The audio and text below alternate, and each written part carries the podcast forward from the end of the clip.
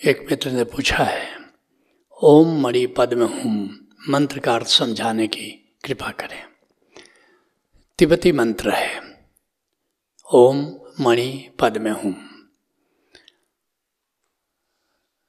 मैंने इस मंत्र का अर्थ बौद्ध भिक्षुओं से बहुत बार पूछा है। तिब्बत के बौद्ध भिक्षुओं से पूछा है, लद्दाख, लेह के बौद्ध भिक्षुओं से पूछा है, थाईलैंड, म्यांमार, नेपाल, भारत।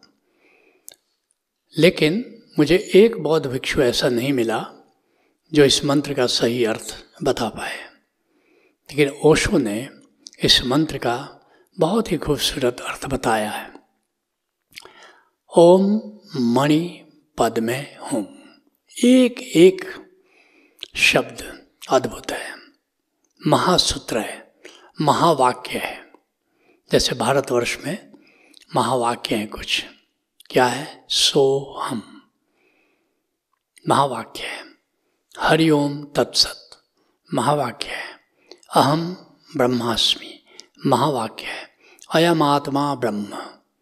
महावाक्य है। ऐसे ही यह तिब्बती मंत्र महावाक्य है।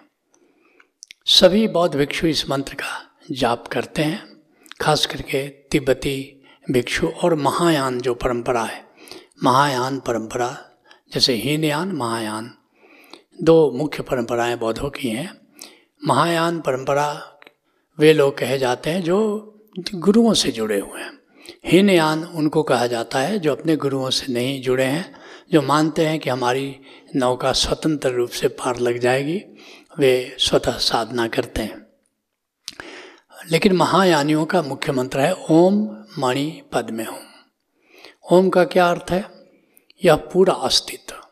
ये परमात्मा। वे परमात्मा शब्द नहीं प्रयोग करते हैं अस्तित्व करते हैं। पूरा एग्जिस्टेंस ये ओंकार से गूंज रहा है, ये नाद से गूंज रहा है, ओंकार के प्रकाश से जगमग है। यह संपूर्ण अस्तित्व, ओम है। छांदोग्य उपनिषद का ऋषि भी कहता है, ओम इति ब्रह्म। ओंकार ही ब्रह्म है, नाद ब्रह्म, भी जिसको कहते हैं। और नाद को ब्रह्म नाद भी कहते हैं। ब्रह्म का प्रतीक है, जिसको पतंजलि कहते हैं, ईश्वर प्रणिधान। ईश्वर प्रणिधान, ईश्वर के प्रति समर्पण। लेकिन ईश्वर क्या है? कहते हैं, ओम। यही ईश्वर है। तो ओम मणि पद में हूँ मैं, जो ओम शब्द है, उसका अर्थ है परमात्मा, अस्तित्व। फिर मणि पद में हूँ। अब आत्मा की बात हो रही है। वह ओंकार घट घट में आत्मा के रूप में विद्यमान है। हर घट में आत्मा है, लेकिन किस रूप में है? वह आत्मा मणि पद्म के रूप में है। लेकिन आत्मा का स्वरूप क्या है? अब उसका वर्णन कर रहे हैं। मणि पद्म डायमंड इन द लोटस मणि, जो दशम द्वार है, जो शिव नेत्र है, जो निरति समाधि कर चुके हैं, उन्होंने देखा है कि आंतरिक जो आकाश है, उसके ठीक मध्य में एक चमकता हुआ तारा है। उसको तिब्बती मिस्टिक्स ने कहा है, मणि। उसको ब्लू पर्ल नील मणि भी कहते हैं। उसको, जैसे कमल के कई नाम हैं, उसमें पद्म है। पद्म का अर्थ होता है नीला कमल। नीलमणि ब्लू पर्ल भी उसका नाम है। उसको हीरा भी कहा है डायमंड भी कहा है। तो वह जो बिंदु है, वह मणि कहलाता है। ओम मणि। और पद्म, अर्थात जैसे भारत के ऋषियों ने कहा सहस्त्र दल कमल है। तो कमल है और कमल के मध्य में मणि है। नृत्य समाधि में तुमने देखा होगा सहस्त्र दल कमल खिला हुआ है।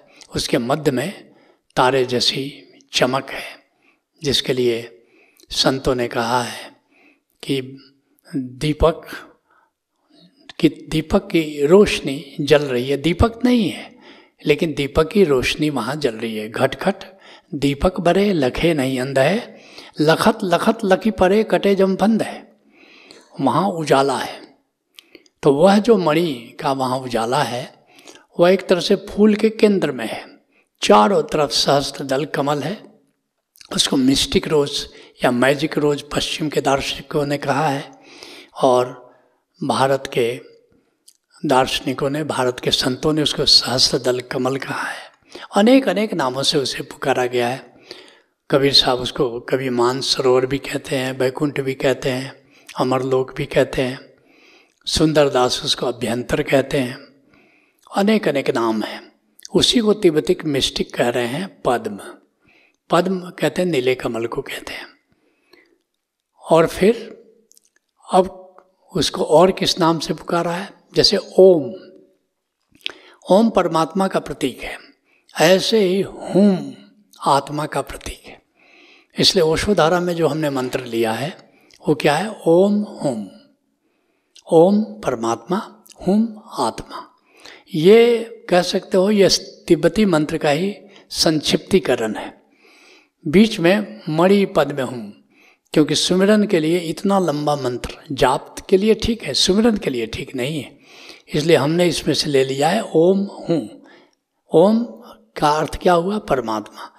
हूम का क्या अर्थ हुआ? आत्मा। आती हुई सांस में ओम, पूरे अस्तित्व का स्मरण, परमात्मा का स्मरण। जाती हुई सांस में हूँ, अर्थात आत्मा का स्मरण। यही अर्थ है ओम मणिपद में हुम का। लक्ष्य